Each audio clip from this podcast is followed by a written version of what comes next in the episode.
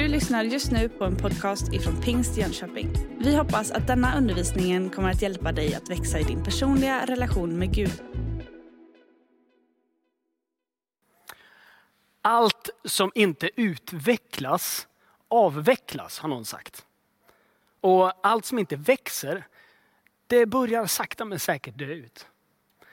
Trädgårdsmästaren jobbar ju frenetiskt för att ansa träd under året på rätt tider för att det sen ska ge god växt och fortsätta att utvecklas. Just nu så är vi inne i ett tema som heter just växa. Vi har pratat under de tidigare veckorna här, för 2 veckor sedan så var det om att växa djupare. Och att växa stadigare har vi också talat om. Idag så ska vi prata om att växa högre. Jag tänker att trädgårdsmästaren, Gud själv där uppe, han är mån om att plantera dig på en bra plats. Där du faktiskt ska få växa. Han ska plantera dig på en rimlig plats. Han ska se till så att dina rötter får växa djupt. Han ska ge dig en plats där du faktiskt får ta emot näring och solljus. Ja, men precis det som du behöver för att fortsätta att växa. I andra Petrusbrevets 3:e kapitel och 18:e vers så står det så här. Väx istället i nåd och kunskap om vår Herre och frälsare Jesus Kristus.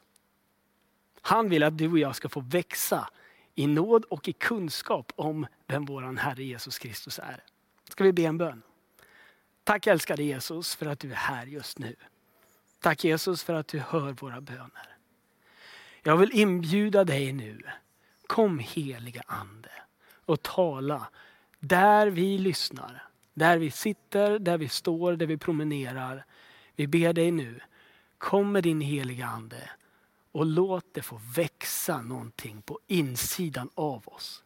Jag ber om att mina ord, det är mina ord, men jag ber om att dina ord skulle få gå riktigt djupt.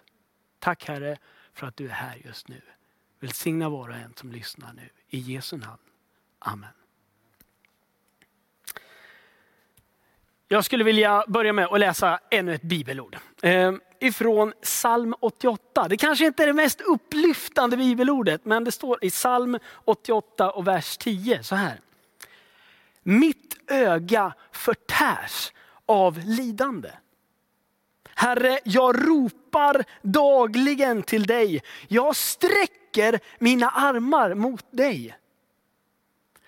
Här ser författaren någonting förfärligt. Det är någonting jobbigt, det är lidande runt omkring honom. Och då säger han, jag ropar dagligen till dig. Och jag sträcker mig mot dig. Varför sträcker han sig? Varför sträcker han sina armar mot Gud för? Vad är anledningen till det? Ja, men man får väl tänka till lite. Vad är det för kroppsspråk egentligen? Om man säger att man är på en öde ö. Jag är själv där, jag har aldrig provat det här, men på film så verkar det vara så här. Okej, den är på en öde ö den här personen och så rätt vad det är så kommer det en båt som åker förbi där ute. Och då är det bara, åh! Man bara vinkar som bara den, man gör så mycket ljud och man gör så mycket grejer som möjligt. Och kanske det är så, om Gud känns långt borta, då blir det när jag sträcker mina händer mot dig. Jag försöker få kontakt med han där uppe och försöker få honom att förstå vad det är jag vill säga. Om Gud kommer så där riktigt nära istället. Heligt nära. Då är det nästan som att jag backar nästan. Jag upp med händerna, jag ger upp. Jag erkänner Gud, du är större än mig. Jag är mindre än dig. Ibland så kanske man kan lyfta händerna i en form av segergest. Du vet bara, yes, där satt den, vi lyckades. Och det kanske händer, det kan ju vara vart som helst i livet. Men en glädje. Men så finns det också det som vi kanske oftast möter i religiösa sammanhang. En tillbedjan. Där jag sträcker mig mot Gud. Och jag säger tack Gud. Du vet, i en gudstjänst. Det där är en fantastisk plats. Och jag får bara säga så här, jag längtar så mycket efter att få fira gudstjänst med alla er igen. Där vi får vara i samma lokal och där vi får faktiskt lyfta händerna. Peka på någonting som är större än oss själva. För jag tror att det är det som händer när du och jag tillber Gud. Vi riktar vårt fokus som annars brukar handla. Mina händer har med mitt eget att göra. Och nu så får jag bara vända det mot någonting som är större än mig själv. Och när vi gör det tillsammans så är det som att Gud bara älskar det. Så han kommer och möter oss med sin närvaro. Jag tror att kyrkans uppgift alltid har varit och kommer alltid att vara att försöka hjälpa människan att se någonting större. Att se någonting som är bortom sig själv. Det är kyrkans uppgift. Och jag tror att det är viktigt att du och jag fortsätter att göra det. Så jag vill bara uppmuntra dig i fortsättning av gudstjänsten. Var med. Sträck dina händer där du är. Och låt det få bli ett tecken på någonting som sker på insidan. För det är just den där som är grejen. Kroppsspråket på utsidan signalerar ju någonting som har blivit så stark känsla på insidan så att det faktiskt känns och syns på utsidan till och med. Så är tillbedjan.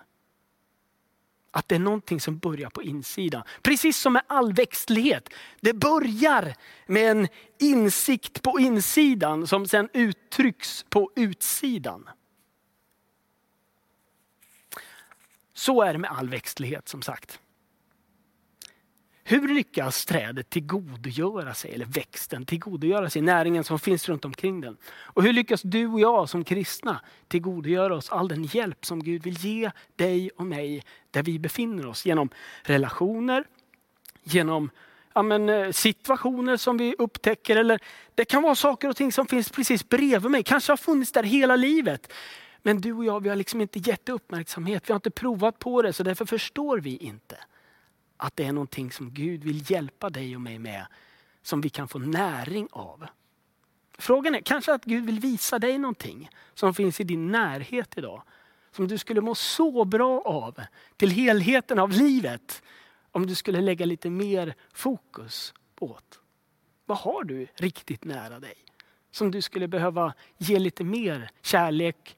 Och som faktiskt skulle ge näring till dig också. Fundera lite vet jag. Det finns ju en skillnad mellan att på något vis vara kristen. Om man skulle likna att vara kristen och någon form av växtlighet. Men det finns ju en skillnad där. Om jag dricker lite vatten för att hålla mig lite grön och fräsch. Mina växter hemma, de får inte så mycket. De får vad de får. Och de håller sig väl tillräckligt gröna och fräscha i bästa fall. I alla fall om det är mitt ansvar. Men så finns det de där andra träden utanför min lilla bubbla. Som bara växer så det bara knakar rakt upp i luften. Det är som att de är ett stort pekfinger från marken som bara säger. Det finns något större.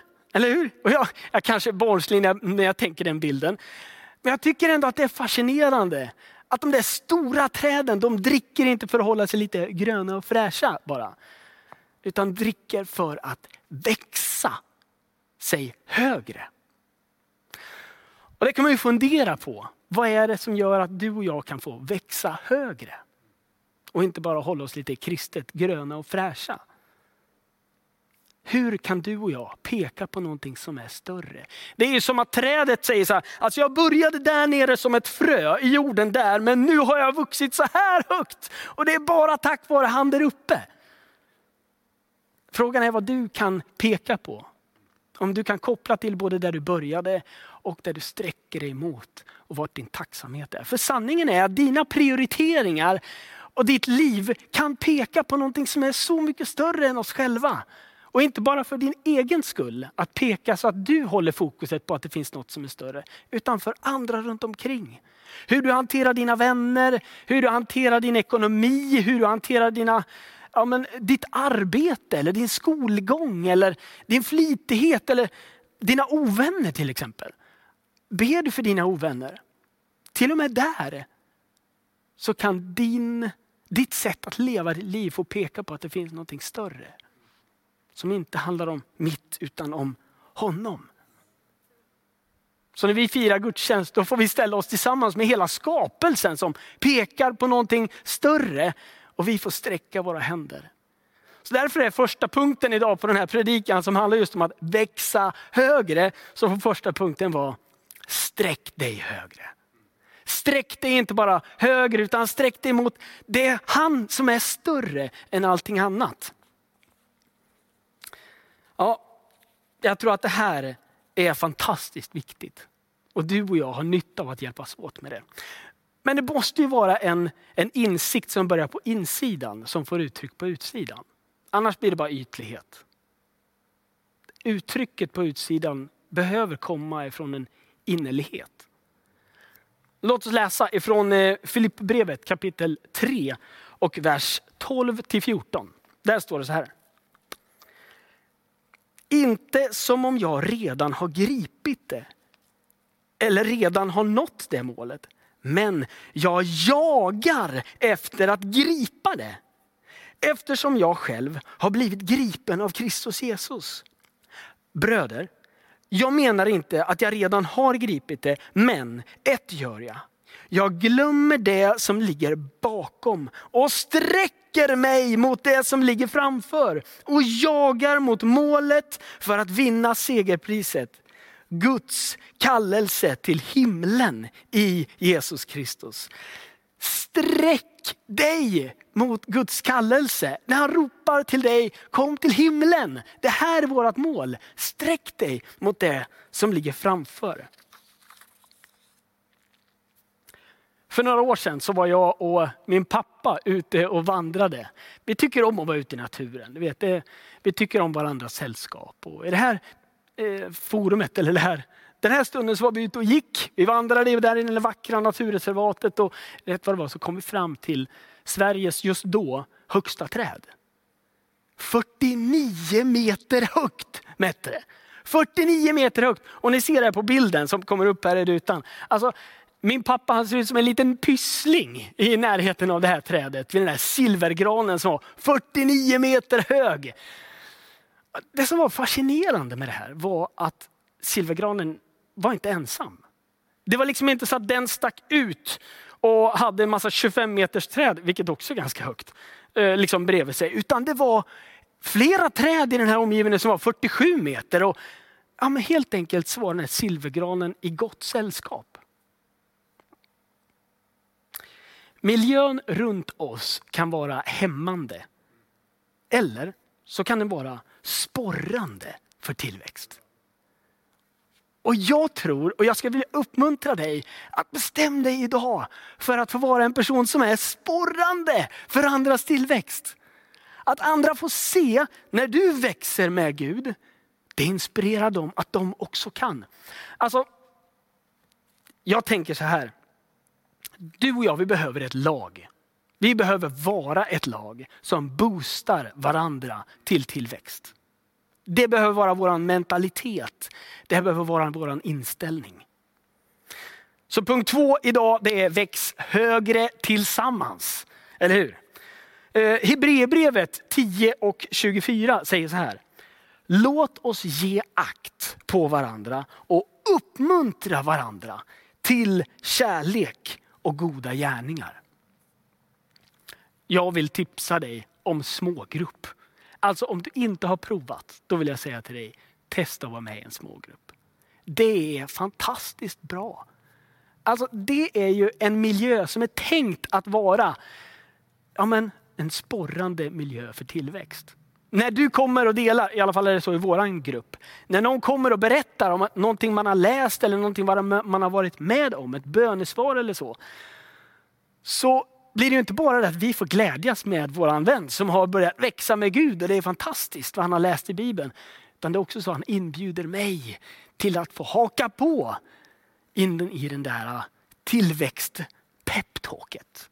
Jag tror att det är superviktigt. Så vill du vara med i en smågrupp, haka på och vara med. Och jag skulle faktiskt vilja säga till alla er som är med i en smågrupp. Men under de här covid-19-tiderna så kanske ni kanske har valt att pausa på något sätt. För att ni är oroliga för hur man kan träffas.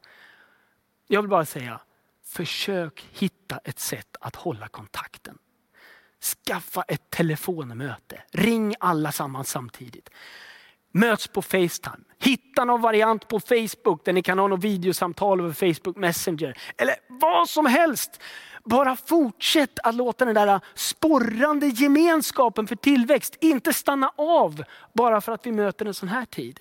De bestämde istället för att den här tiden, då ska jag växa mer än någonsin. Alltså jag ska växa så det knakar. Min tro ska få bli starkare. Den ska få bli stadigare, djupare och högre. och dra med dig ett gäng i sammanhanget så att de också får bli inspirerade. Därför är punkt 3 idag, ja men, ta ansvar för din tillväxt. Ta ansvar för din tillväxt. Längtar du efter Gud så läs din bibel. Det behöver inte vara svårare än så faktiskt. Den är faktiskt full av kraft. Den är full av kärlek. Alltså den har så mycket kraft att ge dig och mig så att varje gång vi öppnar den så är det som en skatt som öppnas för oss. Det kanske inte känns så varje gång vi gör det. Det får jag erkänna att det bara är så. Jag öppnar Bibeln och ibland känns det så torrt. Men jag vet att om jag försöker att greppa och ta tillvara på det jag har i närheten av mig så kommer det att hjälpa mig att växa. Det står så här, vi har läst det här bibelordet några gånger under de sista gudstjänsterna. Men i andra Timoteus 1:7 så står det: Ty den ande som Gud har gett oss gör oss inte modlösa. Utan är kraftens, kärlekens och självbehärskningens ande. Gud vill fylla på med kraft hos dig. Han vill fylla på med kärlek hos dig. Kom ihåg att ingenting är omöjligt för Gud. Om du har blivit modlös, min vän, då vill jag säga: Gud är inte modlös. Han är stark. Han har kraft, han har kärlek och han vill ge den till dig. Så jag vill bara uppmuntra dig. Just nu, kanske där du sitter, skulle du bara fälla ut händerna så här. Jag skulle bara vilja be en kort bön. Herre, just nu så ber jag dig för den som är modfälld. Att du skulle komma och ge kraft. Påfyllning. Tack för att ingenting är omöjligt för dig. Och tack för att de situationer som människor nu möter inte är ett hinder för dig som har låst fast dig, Gud. Utan du är alltid starkare. Du är alltid större.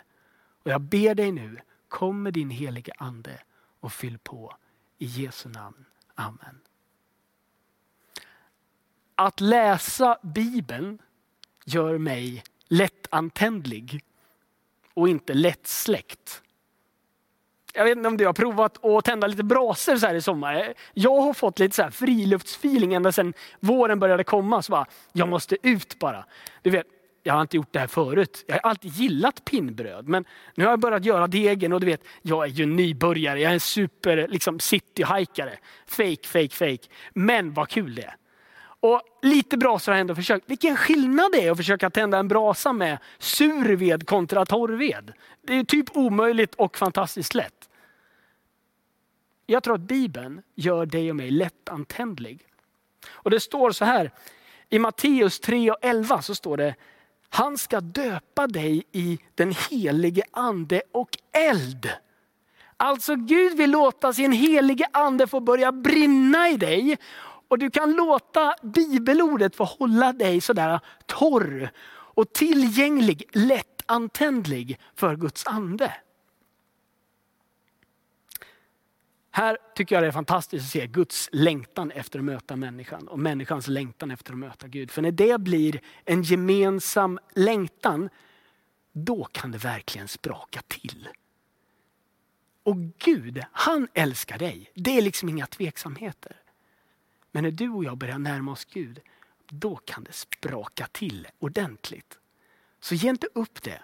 Skaffa goda vanor. Håll dig lättantändlig.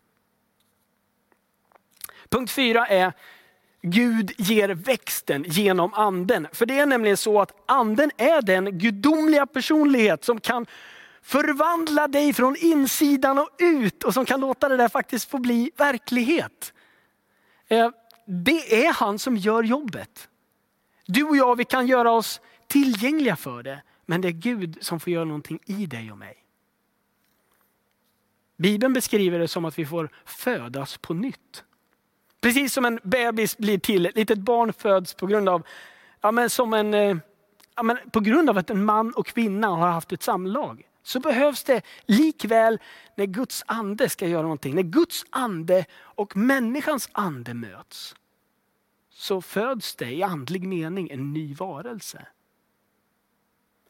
Gud på något vis befruktar ditt inre. Alltså betyder det här att det behöver vara en ömsesidig kärlek. Det behöver vara en aktiv handling mellan dig och Gud av att närma sig varandra. Det är det här Jesus menar när han säger i ett av bibelorden att ni måste födas på nytt. Det behövs alltså en relationell överlåtelse. Så längtar du efter mer så är Gud liksom ingen automat som du bara kan ge lite pengar, be en bön och sen så bara får man vänta på vad som händer. Utan en relationell ömsesidig kärlek som startar det hela. Du kanske känner, jag förstår inte hur han ska kunna älska mig. Det är omöjligt. Låt mig citera Anselm av Canterbury som säger så här. Jag söker inte att förstå och därmed kunna tro. Jag tror för att kunna förstå. Jag säger den igen. Jag söker inte för att förstå och därmed kunna tro. Jag tror för att kunna förstå.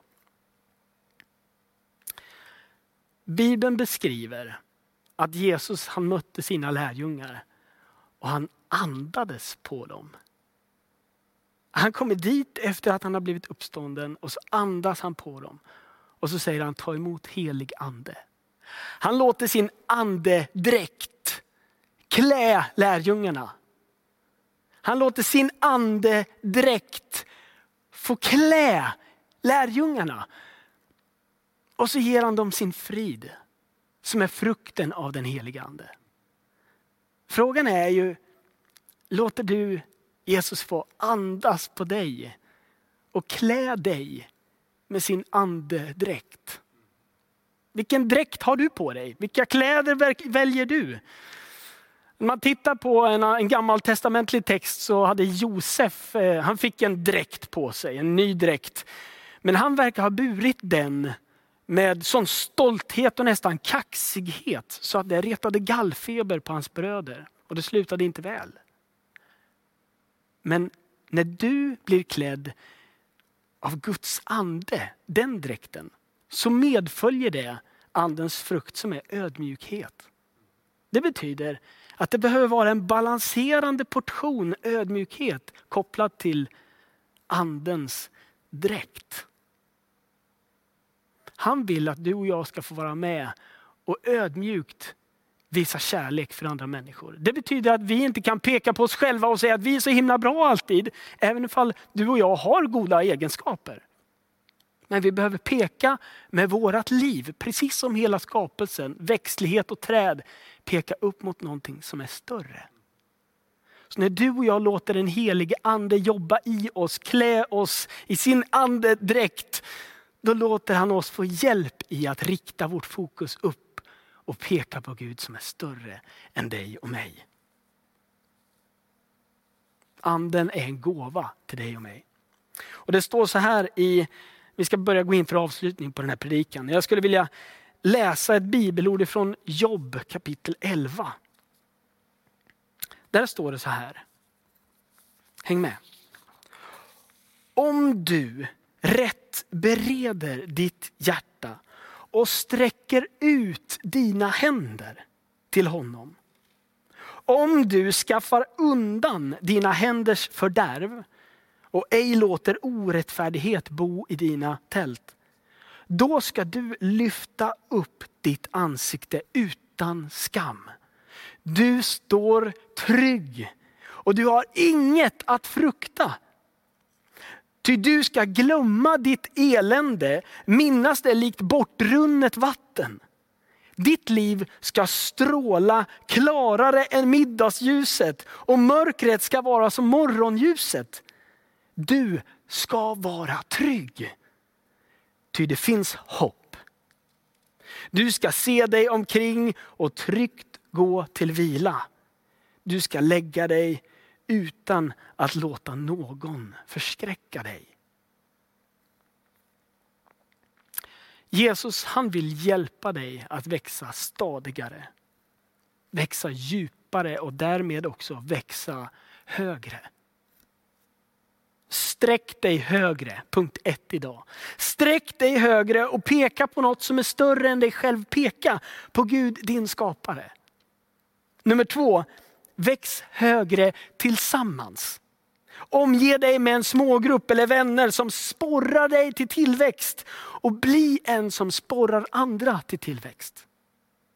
Nummer 3 var, ta ansvar för din tillväxt. Bestäm dig för att ta tillvara på det som finns i närheten av dig. Och nummer 4, kom ihåg att det är anden som ger växten. Han ger växten. Nu skulle jag vilja fråga dig, du kanske sitter hemma och känner så här, ja, men det här är någonting som jag faktiskt vill. Jag vill vara en person som pekar på Jesus med allt jag har. Jag vill peka på han som är större än mig. Vill du vara en som sporrar andra till tillväxt? Vill du ta ansvar för din tillväxt? Just nu så skulle jag bara vilja uppmana dig att säga, Gud, här är jag, det där är jag. Det här är vad jag vill. Från och med idag så vill jag bestämma mig för att vara konkret och målmedveten. Precis som Paulus beskrev, jag sträcker mig för att gripa det som ligger längre fram, det jag längtar efter. Har du bestämt dig för att låta hela ditt liv peka på Jesus och låta få bli en sporrande miljö runt omkring dig? Andedräkten får liksom skina i ödmjukhet, men inkluderande och inbjudande för andra att följa efter dig. Om du är den som säger, det här är jag, så vill jag inbjuda dig. Du får klicka på knappen eller räcka upp handen och säga, Herre, det här är jag, Jesus. Jag vill vara den personen, Jesus, som sporrar andra till att närma sig dig, Jesus. Och jag vill ta ett nästa steg i det. Jag är inte nöjd som det har varit innan, utan jag vill kliva på ett steg till. Så just nu så inbjuder jag dig. Klicka på knapp eller räcka upp handen där du sitter. Det här är ditt beslut. Och du kan få göra det precis där du är just nu.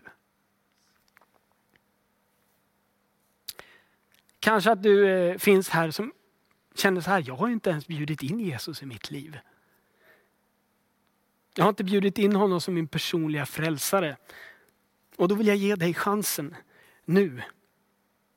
För han har nämligen valt att dö på korset för din skull. Han har valt att göra en handling som gör det möjligt för honom att förlåta dig och stryka ett streck över din synd, din skam, din skuld. Det vill han lätta från dina axlar. Han vill flytta den från dig och ta den på sig istället. Och du kan få gå fri därifrån. Du kan få fortsätta ett lätt liv tillsammans med Gud. Det är inte det att du bara möter lätta omständigheter. Omständigheterna fortsätter vara tuffa. Så över hela världen för de kristna. Men du får lättare axlar för att Gud vill inbjuda dig att bära dina bördor. Kom ihåg att han som inte har gjort något fel, han har valt att förlåta dig. Och kom ihåg att Jesus som är trädgårdsmästaren, han vill plantera dig i en miljö där du får växa. Djupare, stadigare, högre. Han är mån om dig för han älskar dig så oerhört mycket.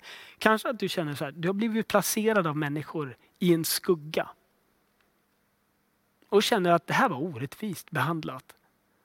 Men då vill jag säga till dig, Jesus vill hjälpa dig till en solig plats. Där inte skugga täcker över dig utan där han får visa omsorg om dig. Han vill hjälpa dig till vatten. Där du får finna ro, frid, trygghet och näring. Så idag så tror jag att Gud sträcker ut sin hand till dig. Och frågan är om du vill vara med och sträcka upp din hand till Gud. Och säga att det finns något som är större än mig själv. Idag så vill jag överlämna mitt liv till dig, Jesus. Och då får du räcka din hand precis där du sitter just nu. Säga, välkommen Jesus in i mitt liv. Jag vill att du ska bli min frälsare. Min personliga frälsare. Min Gud. Jag upplåter nu mitt hjärta för dig. Välkommen in och gör skillnad hos mig. Låt den där bönen få rimma och liksom eka i ditt inre. Och kom ihåg att Guds ande är här för att betjäna dig under fortsättningen av den här gudstjänsten.